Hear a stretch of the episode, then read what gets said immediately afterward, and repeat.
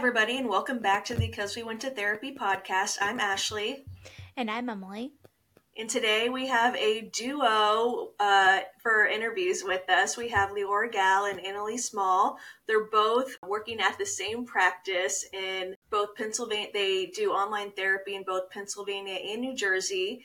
They see individual clients, but they also both focus on uh, marriage and therapy counseling, which is kind of what will be the subject of our podcast today. They also work with individuals for issues like stress management, anxiety, self esteem, and more. But like I said, we really uh, first found them on Instagram and wanted to get them on to talk more about the marriage and family side of therapy, which we have not really gotten to touch ourselves quite yet on the podcast. So, welcome, ladies. Thanks for coming.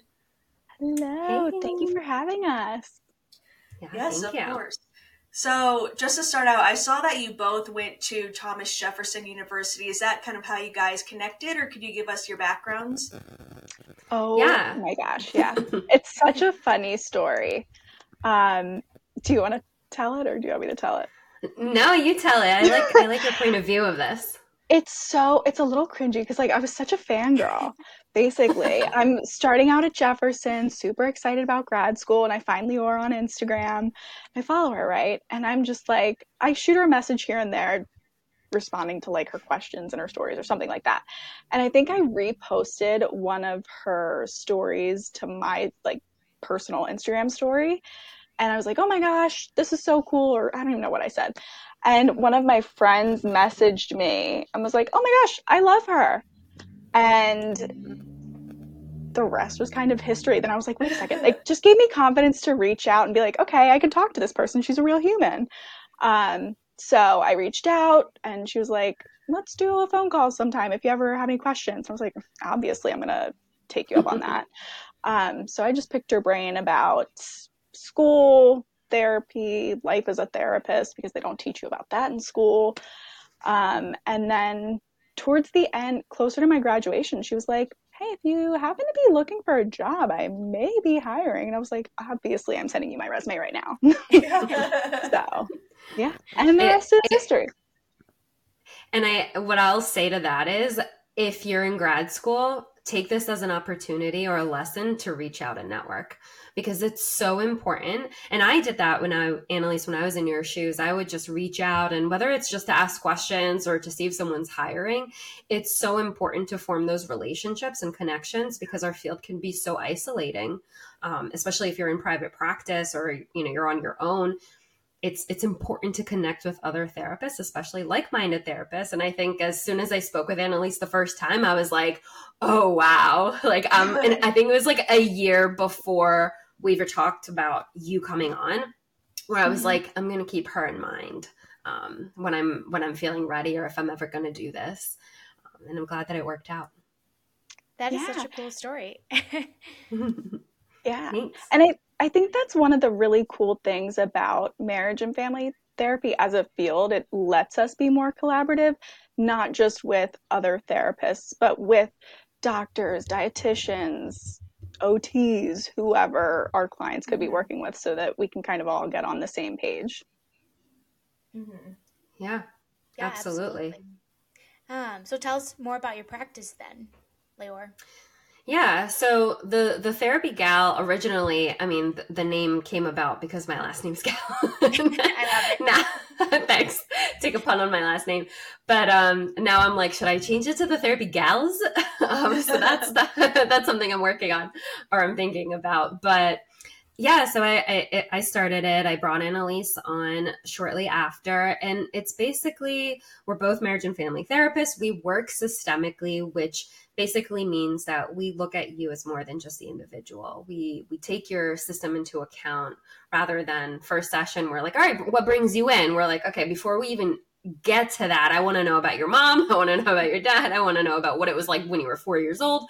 Um, so our practice is is very much so systemic and I, you know I, I think too and and what i really liked about annalise is just the relatability and the um, authenticity that we bring in our sessions i think that therapists are historically known to kind of have to be blank slates. And I think that on social media, I, I try to really destigmatize that of like, look, we're human beings too. I have my own stuff. I'm not going to put that on my clients, obviously. Um, but that I'm not sitting here on a pedestal where someone else is struggling. So I think that uh, the therapy gal really what I want for, I wanted from it from the start was just just relatability, just to feel like, hey, I'm not so alone in this. And I think that social media, although uh, there's some good things and bad things with it, I think it brings on a lot of that relatability.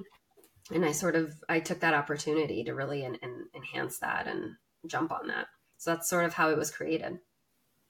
Yeah, and actually, one of the reasons um, when I first found your page, I was like, "Oh, I love this content because yeah, it is relatable, it's fun, right? Like you know, kind of even though mental health is obviously a very serious thing, I like that you can make it fun in the sense that it's easily digestible, right? Because I feel like mental health can be so hard to understand, like if you're not in the field or you don't have a ton of knowledge of it, and so I like that you make it fun and digestible, but also educational at the same time. So you do a great job with that. And that's why I wanted to get you in the podcast. And then I'm glad mm-hmm. that you brought Annalise with you.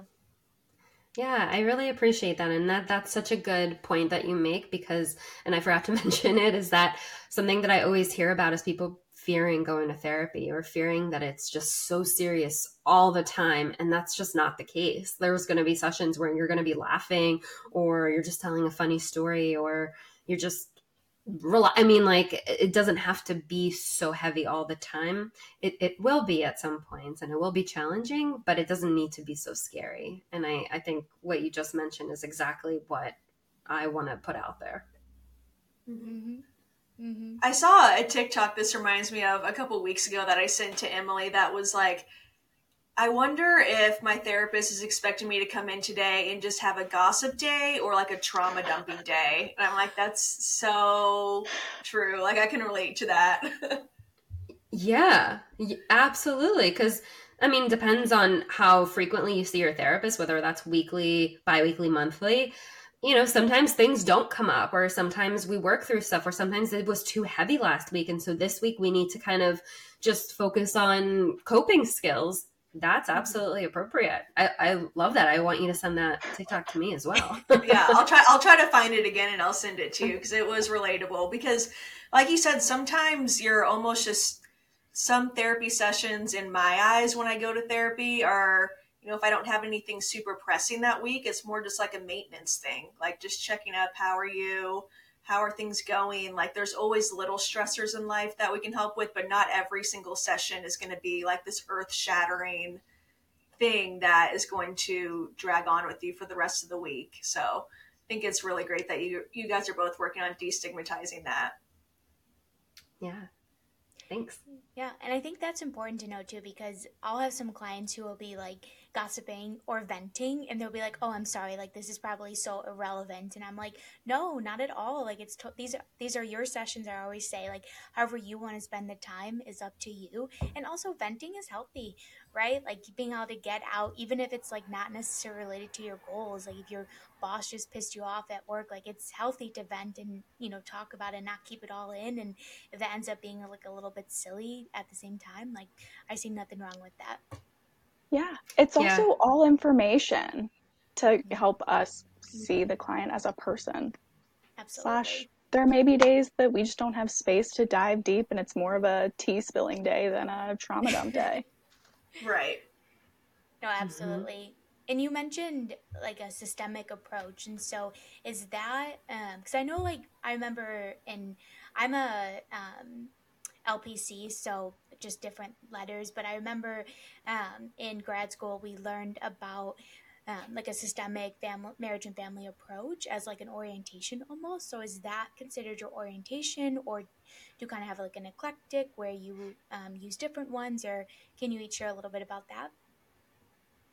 Yeah, um, something that I would say to that is uh, like yes, but no. I mean, it's always sort of like the baseline for us, but that doesn't mean that I'm gonna bug someone to tell me about every little deepest thing about their family. That's not necessarily it. And sometimes we need to use um, a cognitive behavioral approach. Sometimes it's, I mean, I do EMDR, so that's not really, yeah, that's not really family based. Um, there's a lot of stuff that will come up family wise, but not sure. family based. So, I mean, that that's sort of my point of view. And at least I'm not sure um, what you think about it. Yeah, I think it's a both and. Like, I think my basis for everything is a systemic approach, but I'm also going to pull from narrative or CBT or emotion focused, whatever.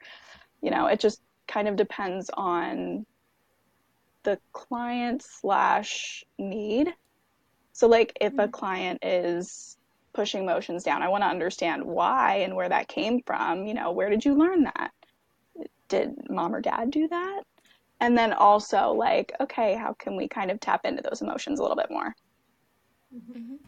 Mm-hmm. kind of okay, use that yeah. as a pathway forward that makes sense yeah yeah i was going to say that seems really important when you're finding a therapist too because as the one non-therapist here sometimes it can be confusing when you're looking to find that counselor or professional and you see what they specialize in and you see letters like CBT or EMDR and you're like, what do these things mean? Like what is going to be beneficial for me? So I think it's great that you can kind of, you know, take a little piece of whatever works for each client. Definitely. Yeah. And even with all of that, I mean, EMDR is its own thing and is absolutely fantastic. And I will say, I remember when I first started out in grad school, I was like, ah, oh, theoretical orientation is so important. I wish more people knew about this. And then I realized that it doesn't matter as much as your relationship with your therapist does. Like, if you don't have a great fit with your therapist, or if your therapist isn't a great fit for you, you can't get as much of the work done because you're not wanting to open up as much, if that makes sense. Mm-hmm. Absolutely. Yes. I remember thinking the same thing, and I ended up writing my thesis on the relationship between therapist and client and like how to repair ruptures and whatnot because I thought the same thing. Like, yeah. I have a very strong, like, um, acceptance and commitment and psychodynamic approach. And at the same time, I agree with you 100% that the relationship is so important. It can be one of the biggest, like, catalysts of change um, between for a client. Absolutely. Yeah. That's amazing. That's a cool thesis. yeah, I loved it actually. It's like fun when you write about something that's because it's so much research, you know, but it's fun mm-hmm. when it's like mm-hmm. something that is actually you're passionate about. Yeah, because it's so true and we don't talk about it. We think that like you're just going to get along with your therapist and because they're going to just vibe with you in some way and that's not always the case. Sometimes you kind of have to shop around. Yeah. Also, I feel like if you don't have a good relationship with them, you can't like I consider myself like kind of confrontational therapist in the uh, in the sense that like I'm gonna gently nudge you to like put you know get out of your comfort zone, try you know hard things, and so I feel like they wouldn't do those things if they didn't trust me if we didn't have a good relationship. And so you know i'm sure you guys can relate to that. But yeah it's just so important to like when your therapist is telling you to do something really scary like EMD because i do emdr as well and they're like oh i don't know about that. That trust and that relationship is so important yeah, and I'm I'm laughing because I just I literally just posted a meme about this a couple days ago. Oh, really? And it was like the the Gordon Ramsay meme, and it was like one image of him like talking to a child, and he's like, "I'm not gonna leave here until you stop crying." And then the second picture is like him saying, "Like, are you li- like Panini Head? Are you listening to me?" And I I listed like the your therapist in the beginning versus like how your therapist talks to you now, and I completely vibe with what you just said because I'm very direct as well as a therapist, and my clients tell me that and i i think it takes time a little bit to kind of join and yeah. create that uh, trust but once you do i mean it's for the benefit of the client so i, I agree with you. Definitely. And do you ever find when going into instead of just individual therapy but moving into like couples and family therapy is there ever a difficulty where you might kind of jive with one of the people in the dynamic but the other one not so much and how do you kind of bridge that gap? It's a really good question. I don't know. Do you have thoughts on that Leeor um so for couples therapists there's this idea that we need to be switzerland right? We need to be neutral.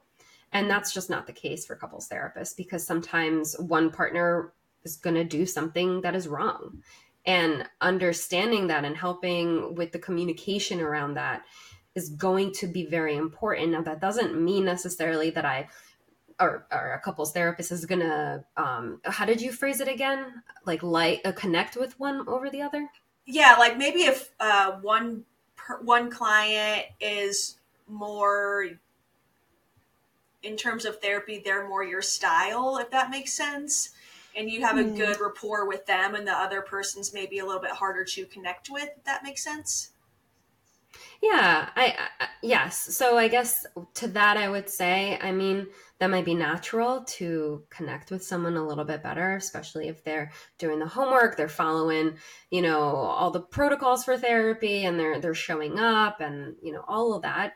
It might be easier to lean and and trust that client more to fulfill those um, assignments, quote unquote. When I say homework, I mean just like what you tell the couple to work on outside of therapy. Um, but that doesn't mean that you're going to be treating them differently or less better or you're going to gang up on them. That would be very unethical, in my opinion. Yeah. And I think the other thing too is like, I have just drilled in my brain the relationship is my client, not the partner one and partner two. So mm-hmm. if there's a partner that's pulling away, then I'm going to try and join more with them so that things can kind of be more balanced.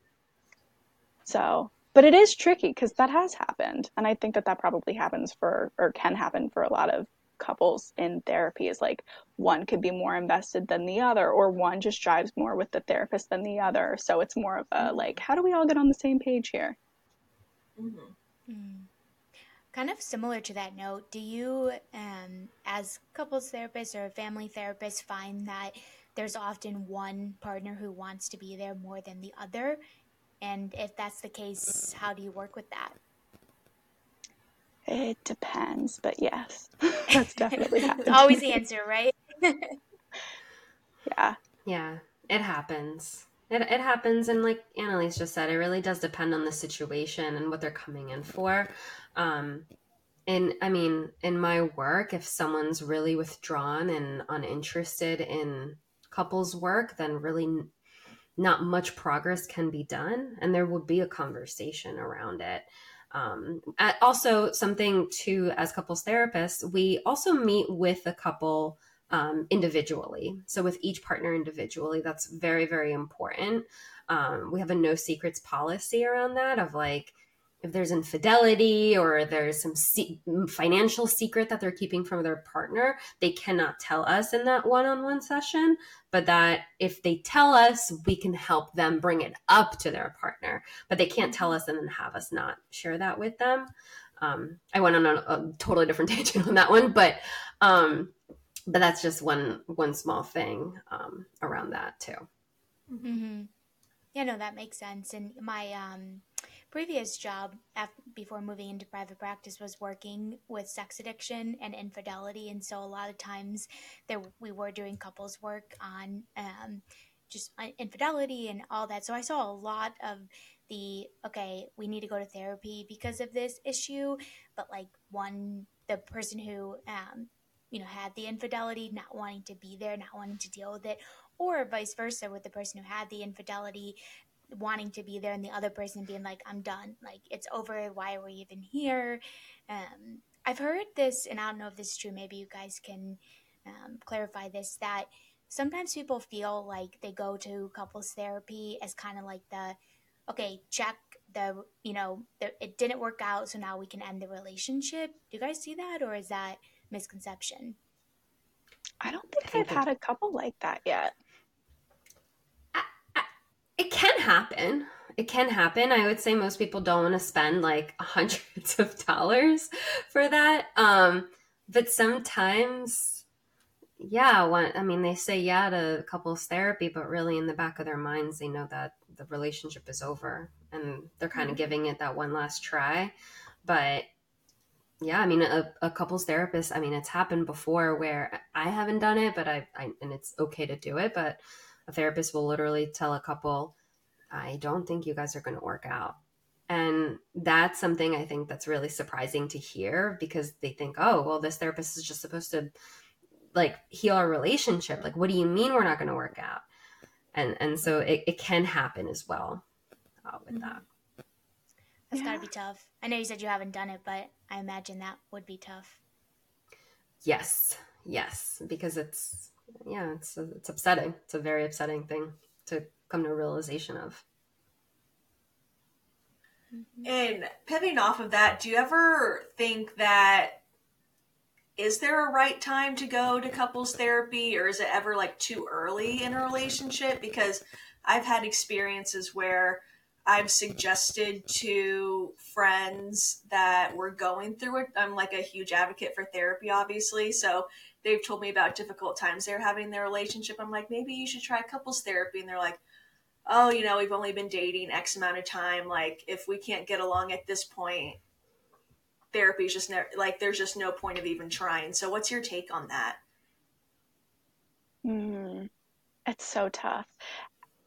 I feel like it's never, well, it depends. it, I think going earlier rather than later, you can save yourself so much time and heartache and potential arguments.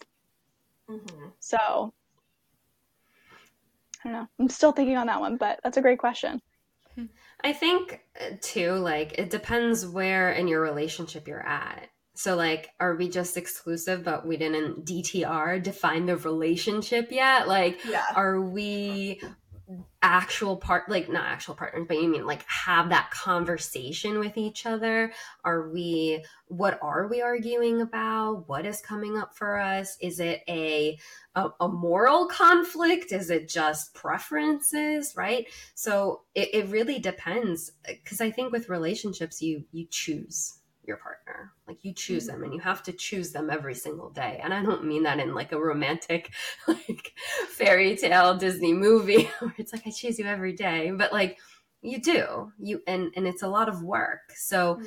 is the work gonna come early, later, uh, in the middle. I I don't know necessarily. I think everyone is different, and I mean now there's like The Bachelor and like um, Married at First Sight. So like those people have been dating for two days. Like, do they need deserve to go to couples there? Yeah, yes. I I, I would say yes. Um, so like Annalise said, I think it absolutely does depend. Mm-hmm. No, that's a great point about the reality shows. Like I've always said when watching The Bachelor, Bachelorette, like those people should have like a counselor on call from the moment that they get engaged. Oh, they do? Okay, they, good. They do. I, I just found out. They do. Okay, so Thank it's goodness. never too early because they only date for like five weeks or something before they get engaged. Ex- yeah, exactly. I mean, when you're in a pr- pressure cooker like that, and there's so many expectations, and you have to hide your relationship until like there's the, you know what I mean? Like, there's so much to go with that, and I really, I, I feel so bad for them and all the mental health stuff that they go through. So yeah, they they I think they do. I'm pretty sure they have um, accessibility to mental health care mm-hmm. through the show. That's good. That's good to know. And I feel mm-hmm. like you know talking about couples therapy is helpful because my um, husband and I we did premarital counseling, which in my opinion was just normal couples therapy. Like we didn't do any like specific like you know premarital stuff. I don't know if you guys have done that, but um, I remember like I was telling some people, and they're like, "Oh, like what's wrong? Like, is there something wrong? Are you guys fighting a lot? Like, is the wedding stress?" And I was like. I mean, yeah, of course, like we have our normal, like, you know, day to day arguments and like wedding stress is real.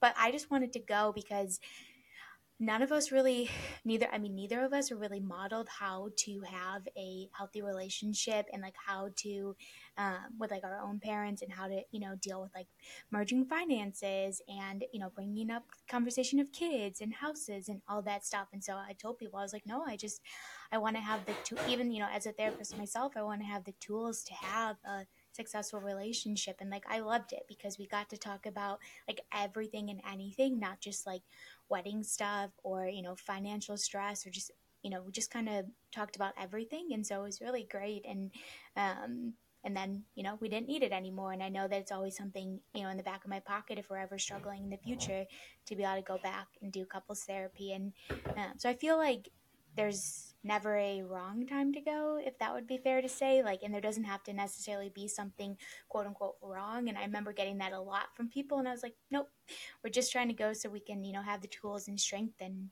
our connection. Yeah, and I'm I'm glad that you're sharing that because it, this kind of goes with any type of therapy. Even if right now you were talking about going to therapy, people are like, "Oh, what's wrong? Yeah, what's what's going on?" It's like, well, why? what if I'm just doing well and I want to maintain that? right. So that that's also a good reason to go to couples therapy. We're doing well and we want to maintain that. So true. Mm-hmm. Yeah, and it gives you an excuse to have couple time. Like especially if one or both partners have demanding jobs or there's kids involved. And it's like okay we know that we have this hour either once a week or however often you do it to come together and just talk debrief or just get on the same page about whatever is going on. Because mm-hmm. it's like scary to have hard conversation like even as a therapist i feel like it's hard and scary to have um, like those deep or tough tough conversations with your partner. Um, and so I loved having like a space to go where like, you know, we could have a third party there to help us navigate the issue and like learn about our communication styles. And um, my husband's not in the mental health field, and so there was like a lot of education for him, which was really helpful, on like our attachment styles, all that. And so yeah, like we learned a lot about just things in general, but about each other. And so yeah, I like that point that the couple's time and deepening your relationship are two really great benefits. Yeah. yeah. That's beautiful. And going off of that, how Emily was saying just how you don't always learn or come into a relationship knowing exactly how to communicate or have that healthy dynamic, especially if you didn't see it modeled by your parents. So, how common are kind of communication issues within a relationship? And can you find that they can often be resolved just by figuring out, you know, okay, like a healthy way to argue, for example? Yeah, I think there's a difference between process and content when it comes to anything. Process is how we fight, and content is what we fight about, where the content might change every single time, but the process stays the same. So if we're mm-hmm. always raising our voice at each other, no matter what whether it's about the dishes or the the cleaning or the dog we're going to fight in the same way about it every single time and so i think really focusing on the process and understanding hey what what is a better way to communicate this? Or if i'm feeling myself escalating how do i de-escalate? Do i need a timeout for myself? Um, when are those triggers? What do i notice in my body? And really focus on that. And i think that's what really couples therapy is for is for a therapist to really view the way that you communicate with each other because communication is the biggest issue. I think annalise you would agree with that? Mm-hmm. oh yeah, yeah that was so my first thought right exactly because we all come from our own family dynamics of the way that we communicate or how we watched our parents communicate and we bring that into our romantic relationship. So can it be un- unlearned? 100% is it really really hard to do that? Yes i think so. But the thing is that you bring up it's like everybody has those different communication styles but although it might be really difficult to unlearn, I feel like everybody that I know that's gone through the therapeutic process is always so happy that they did and that they now have those tools. And I don't remember what movie this quote is from. I think it was something with Dax Shepard or maybe Ashton Kutcher. I could be totally off base. I get those two confused. But they said, like, if you don't figure it out in the relationship you're in now, then it's just going to continue with whatever relationship you're in in the future. As long, if it's like a reoccurring problem with a communication problem, for example, in your relationships, maybe it's something that you yourself could work on. And that's not to say the relationship is going to last forever. Maybe it's not the right one for you, but those patterns could still continue to pop up. Absolutely. Yeah. And I think this could be like jumping down a rabbit hole, but whatever you argue about or whatever that keeps coming up, you can also pass down to your kid and they will live the same thing and just some generational trauma for you. Mm-hmm. Absolutely. Yeah. Yeah. I, I, think I feel like that's Jax. Dax. Jax. Dax. Yes, I think so too. It might have been his podcast or something. Da- yeah, because he he talks a lot about relationships. Mm-hmm. He has mm-hmm. really good stuff around relationships. Mm-hmm. Um, I agree. So, so I maybe think, it was from Armchair Expert. Yeah, I think so because it's a good one because it's so true unless we heal ourselves or we heal the wounds it doesn't matter how much baggage we baggage quote unquote we come into the relationships but it's how much how we're we're handling it how we're coping with it, how we're dealing how we're healing so it's it, it's really important to focus more on that on ourselves rather than like they didn't do it you didn't do it like you're the problem pointing the finger isn't going to get us anywhere mm-hmm. well i'm glad Absolutely. you brought up the passing on the trauma because I forgot to mention that was like one of my main reasons for wanting to go to couples therapy, even though I'd already been to um, years of my individual therapy. I was like, okay, we're not passing this on. Like, I know we're not going to be perfect parents, but I am absolutely not passing on, you know, the baggage that my parents, their parents, everyone else's parents passed on to them. And so, yeah, so important because it's hard to be i've only been married for like four months and like it's hard like you're like living with somebody and dealing with you know everything and then when you bring kids into the picture and like full-time careers like it's not easy and so it's really um, about figuring out how to navigate different things that come up for you so emily i'm really curious did you le- live with your husband now before or your partner before getting married yeah, we did. We lived okay. together for like two and a half years before we got married. So I don't know why I said living together, but as part of marriage, but just like something that, and actually, like, I know everyone has different opinions on that, but I feel like that was so helpful to live together before getting engaged because, like, there are just certain things about each other that, like, you know, get under each other's skin, but like, they weren't like, okay, I can't do this. They were just kind of like, good to know. And can we maybe work on that? Like, if I do something that bothers him or he does something that bothers me, it was like, we don't have to spend because my parents didn't live together and they said the first year of their marriage was horrible because they were adjusting to living together and like learning about each other in that way. And I was like, oh, like we already kind of did that and so now it's like different things of course but it, yeah that was nice that that wasn't something that we had we're having to deal with in our marriage yeah, because I I would agree with you. Because someone asked me on another podcast, because I'm I'm also married, mm-hmm. and they said, "What what changed for you since like you got married?" And I was like, "Nothing. I mean, like a piece of paper, security, um, health insurance, but other than that, like not nothing about our relationship really like to the core really changed right. for me. So I, I I I'm always curious if that's different for other people." Um, because I mean we're not cookie cutter. Everyone's the same. That some people feel a, a big shift with with that with that type of commitment. Mm-hmm. Mm-hmm. I think for like my um, attachment style, I have more of an anxious attachment style, and so I think getting married had like you know, it feels a, like I feel a little bit more secure. Not that like it was anything in the relationship. I think just personally, um, like I feel a little bit better. Um, and I feel like that kind of brings me to my next question in terms of, do you, because as somebody who I can acknowledge it has way more emotional baggage than um, my husband. Like he, you know, had a pretty normal-ish childhood, whatever that means. Um, whereas I had more to chaotic childhood. Do you feel that a lot of times, like when couples come to therapy, it's okay? There's a lot of individual work that needs to be done as well for maybe one person or both partners. Yeah, I'd agree with that. I mean, I when I was first starting out, I would love if both of both partners would be in individual therapy as well as couples therapy. But I also realized therapy can be expensive. They may not have enough time. Like it, it is a big commitment.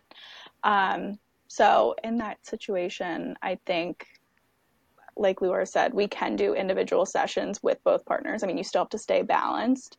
So like if it takes a few times of like, okay, we'll start out doing a couple session, individual sessions, couple, and kind of going back and forth like that. I think that could be really beneficial. There's a lot of different ways you could do it. Mm-hmm.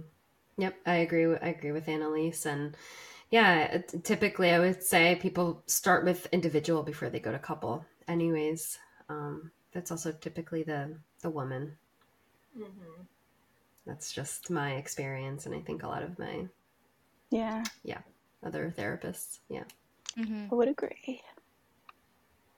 I've definitely seen a lot of that.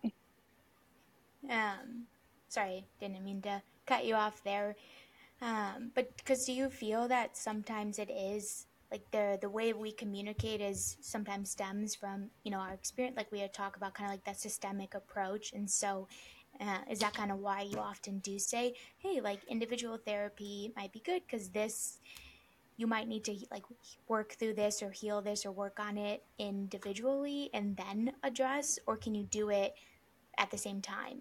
Does that make sense? Like not you as an as their individual and couples therapist, but like them individually working and addressing the couples issues. Did that make sense? My question. Yeah, I think it made sense to me. I, I would say, I would say, yeah. I mean, that could be a reason for why um, a couples your couples therapist might suggest individual therapy um, because of emotion regulation or working on if you're coming in with trauma or you're coming in with with something whether even if it's infidelity things like that or, you worked with like maybe a sex addiction things like that that you, the couples therapist can't really focus on you in, in in the similar way. And so i think that that there, there are times where that's just really really appropriate um, but it doesn't mean that everybody needs to see individual therapists when they're in couples therapy. Mm-hmm. Mm-hmm.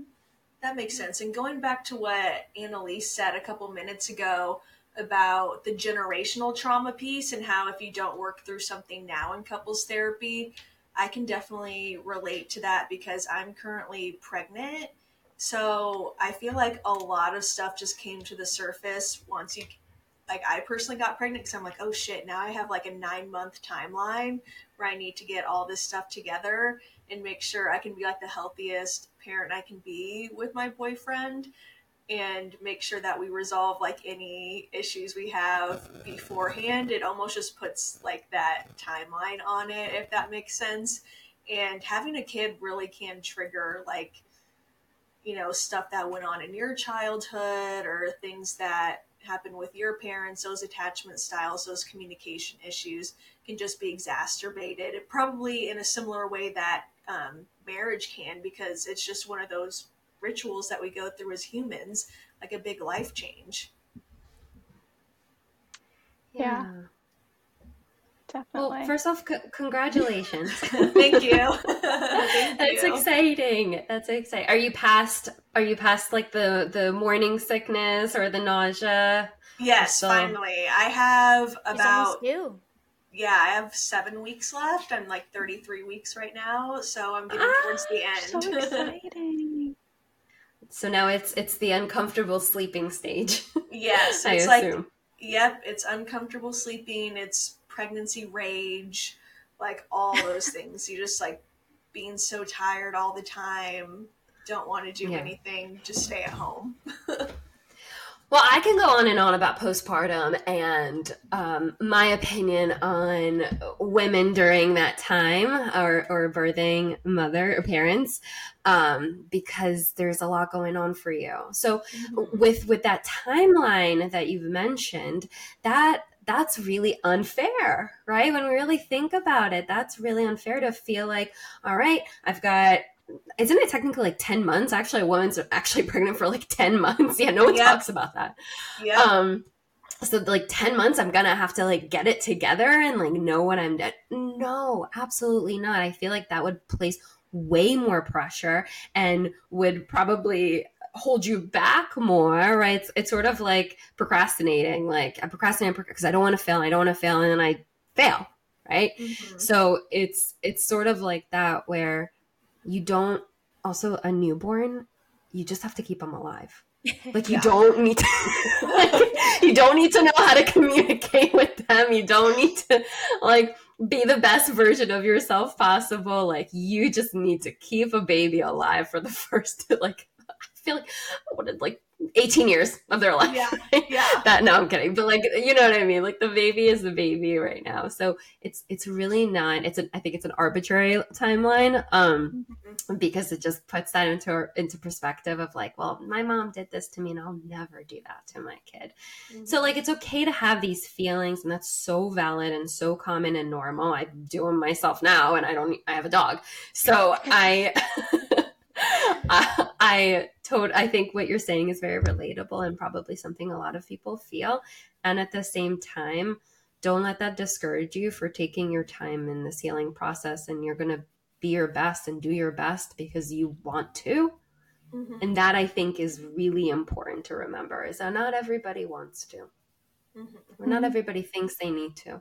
And so I think that there's there's that difference between like I got to get better now and like this will come and I right. will be taught in in the process of it. Right. Yeah, beautiful beautifully said. Thank you for the reassurance. And I think a lot of that stuff comes up when um, you get pregnant too, because a lot of your family members want to like give you advice, or they'll be like, "Oh, this is what I did with you," or "This is what you know this family member did with their kid," and I'm like, I don't want your stanky ass advice. Like sometimes with them, I'm like, your last kid was 40 years ago. Like it is, you know, it is not the same as what I'm trying to do or like don't think that I forgot. Like I know the family secrets. So just that sort of thing. It's almost like, okay, I need to like bring the family into therapy now. So I've had lots of new content to talk about in therapy since I got pregnant, to say the least. yeah. I'm sure. I'm sure. Everyone has an opinion on everything, mm-hmm. unfortunately. Mm-hmm. Mm-hmm. Definitely. So speaking, um, Ashley mentioned bringing the family into therapy. Can you guys tell us your experience of? I've done couples therapy, but I've actually never done um, like family mem- family therapy. Like I guess in the sense that it was like a mom and a kid or parents and their kid. Um, so can you guys tell us your experience if you've done that? What it's like? I know it's kind of broad, so feel free to talk about whatever. yeah, I've never I haven't been to like family therapy with my own family, if that's what you're asking. No, but I meant I, like as a marriage. Oh, as a clinician or your own experience, but I meant yeah. more as a professional. oh my gosh, no! My favorite favorite dynamic to work with is adult children and their parents. It is so so cool and just like very healing. I think for them to kind of like go over past hurts and to finally be heard as an adult and not like oh you're the kid, I'm the parent, I'm going to tell you what to do, and you have to listen to me. Kind of classic trope.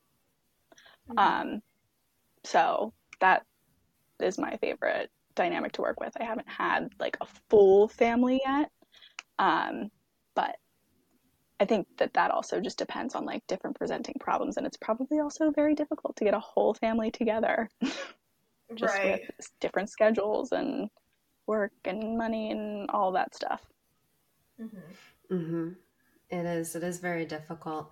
I think that it really depends, like Annalise said, like she likes to work with adult children and their parents, and that is such a healing time because it's like when we're when the relationship, like the dynamic, really shifts between us and our parents.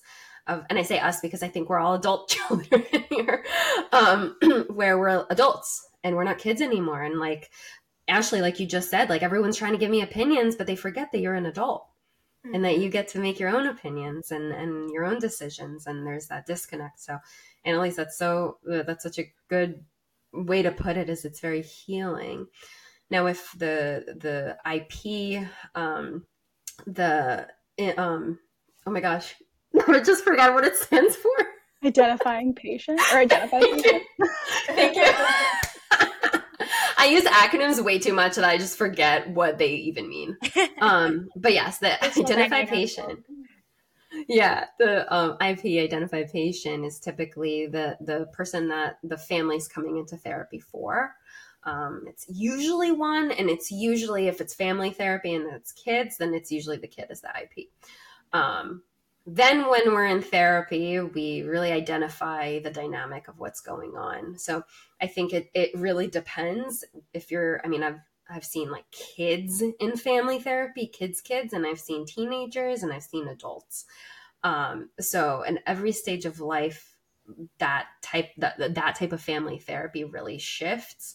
Um, but I, I mean, the stance that I take it is I'm always like, like Annalise said, like the the family is my client, but I'm because the child to me is vulnerable and defenseless. I always try to help the the child in in the system um, mm-hmm. because that I mean the the parents are the ones in charge, right? There's this sort of hierarchy, but the child doesn't know how to communicate as much, and so I think the family therapist job is really helping them um, communicate in ways or notice different things in the family dynamic that can help assist uh, better communication or what's really going on. Why is my child sneaking out? Why is my child you know, doing drinking alcohol. Why, you know, oh well, maybe because you're not paying attention to them. like so, it, it really depends, um, you know, what's coming up um, and what people are coming into therapy for. Hmm. Yeah, definitely, and um, I think that parent that's so great, Annalise that you see adult children with their parents because I feel like a lot of times on social media, like particularly TikTok, you'll see one of two things. You'll see like a Gen X or a boomer on TikTok talking about how their child cut them off and how, you know, ungrateful or um, I saw this I think this video went viral like it was like an older woman talking about like you know millennials and Gen Zers are so entitled and they just cut their parents off and after everything I've done for you I can't believe you treat me like this and it's I feel like that dynamic. I have a lot of con- clients who are like no contact with their parents for um, you know those reasons because that lack of understanding and willing to you know hear their child out and so the fact that you have that dynamic in your therapy room is amazing because like you said how healing could it be if they were able to hear each other out. Yeah. Yeah and it's like are they entitled or do they just have boundaries? Yeah right. or in touch with oh their feelings. yeah. And i feel like so often the older generation boomers gen x i think you said like gen they're y, like oh, yeah. One, one of those. Um there there's such a stigma against therapy. So it's like okay if you need your kid as an excuse to go to therapy great let's get you in here so you can see like it's really not all that bad mm-hmm. Absolutely. And I haven't been to like traditional family therapy per se, but I have brought my mom with me to one or two therapy sessions just to kind of address like reoccurring problems within our dynamic. And even just her coming with me those couple of times was so validating. One, that she was willing to come with me and hear me out. And then also just having that third party be able to sit there and be like, okay, this is what I'm hearing from both of you. Like, here's how we can kind of work to solve it is also really validating because truly, like, relationships, especially family, like, you can be so, so close and like have that love for each other, but you just need an outside party to kind of help you communicate better because it's hard to see, I guess, what needs to be done when you're so close and you don't have that for that knowledge, that mental health knowledge. Yeah. My favorite metaphor is when you're, I mean, so close to the situation, I mean, you're living it, is, you know, when you sit so close to a TV, you're like right here, you're only going to see one character at a time. When you back mm-hmm. up and you can see the whole screen, you can really see what's going on. And I think that's what you said of like, that's what that third party is. They can kind of get the whole picture to help kind of organize dynamics so that things can feel more comfortable and mm-hmm. easier to navigate. Mm-hmm. Absolutely. I love that. I love that. Yeah. I was like, it's I'm, good. I'm feeling that. That's so good. Same. You're like, I'm going to use that, and yeah, like, if it comes use up it. sessions again. oh my gosh, that's my favorite um, one. I use that all the time. I love metaphors, and so uh, thank you for sharing that one. Me too. Yeah. And what are some common issues you see come up within family therapy? And again, I know you mentioned it's typically like one or two parents and their child and that's something i was curious about too that you kind of touched on if it's more just like the nuclear family typically or if sometimes you bring other players into it as well. Yeah i think it would probably depend on the age. Um, but like i know for anorexia family therapy is like the number one uh, course of treatment. I mean aside from like the medical aspect of it. Um, but like I know for adult children and their parents, a lot of it is just wanting to be heard and validated. That's like the number one thing that I see. For mm-hmm. kids, I'm sure it's completely different.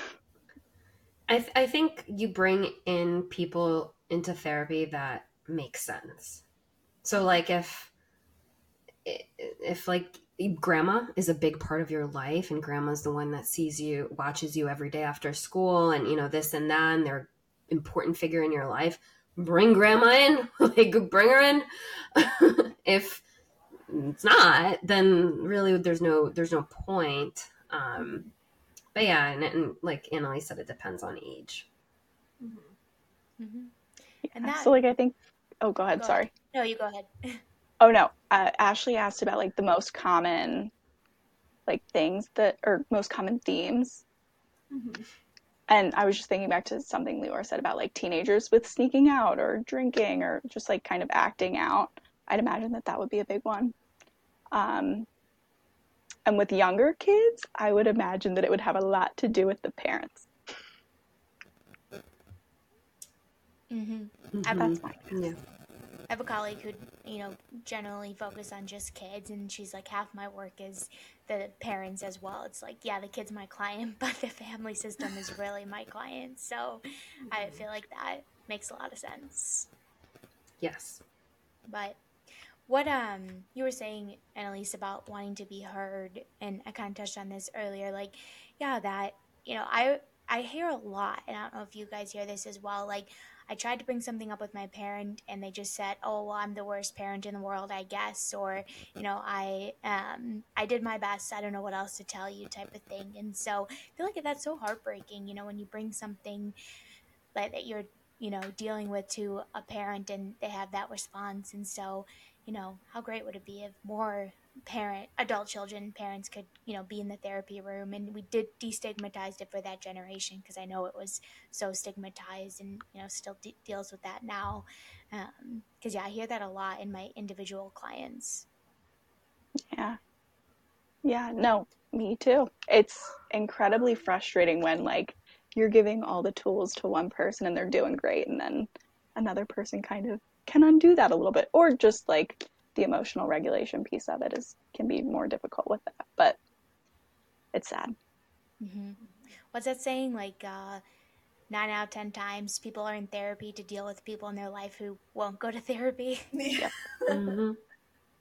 absolutely which is why oh, yeah. you know uh, marriage and family therapy is so great because you you know if people are willing to go then it you know that doesn't have to be the main reason you're going to therapy yeah yeah, it's so nice to be able, like, I throw this out super early, sometimes even in the consult, um, depending on what comes up with a lot of my individuals. Is I'm like, hey, if this person is a big player, like, we can pull them into a session if you want, if you feel ready down the line, whenever it makes sense. Um, and those sessions can be really fantastic too, and part of a big part of their like growth or progress or whatever. Mm-hmm. Mm-hmm don't you guys love meeting um, like with my individual clients, I love meeting their like partners because I'm like, oh, I did not picture you to be like this, like or look like this, and then you meet them and you're like, okay, now I have a phase or I have like, you know, I know who you are, and it's like, yes, this is good. I'm getting to see because you just see your client, and of course you hear about everyone else, but then like to see them or meet them, it's like, wow, I understand this so much more now. I've had multiple clients create PowerPoint slides for me because they wanted to, not because I asked, to show me everyone in their life, just pictures of everyone. Like, this is my sister, this is my mom, this is my dad, this is who I hooked up with last week, this is who I'm interested in this week. I'm like, okay, I love this. cool. That's so funny. Because yeah, it's it's funny. I love it. Oh my god, I love that. I'm such a like. Oh, go ahead. Oh, I was just gonna say I've seen TikToks about that where people make PowerPoint presentations, and I asked Emily, I was like, "Has anybody ever done this to you? Because this is such a good idea. So you could put faces to the names." So I'm like, my therapist hears about all these different people, and she's probably like, "Okay, who is it's who?" helpful. And... yeah, yeah. Oh, I'm such a visual learner. I that's why I love making like a family genogram, which is basically just a family tree.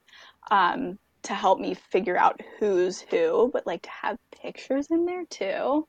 And just like to be able to see the interactions in person would make things so much I don't know if easier is the right word, but it would make things make more sense, I think. Mm-hmm. Right if I get to a certain spot with a client, I'll just ask them. I'll be like, "Oh, what does your boyfriend look like, or what does your girlfriend look like, or your husband or your wife, or your sister if they're a big player?" Because I'm just like, I'm just like, let me see a picture because I'm just curious. And of course, you know, they don't have to, but most of them agree because we're at that spot where they're like, "Oh yeah, I've been like wondering if you thought about what he, you know, he or she looked like." And um, I saw a TikTok. Ashley, you might have actually sent it to me. It was like this client was like, they um talked about how they were like went upstairs in their house and the therapist was like stunned because she's like oh, i thought you had a ranch and it's like we make i don't know if you guys do this but we like make up things in our mind about like what a client's like house looks like or what their partners look like and so yeah i feel like that's why those powerpoints or pictures can be so helpful so funny mm-hmm. Mm-hmm.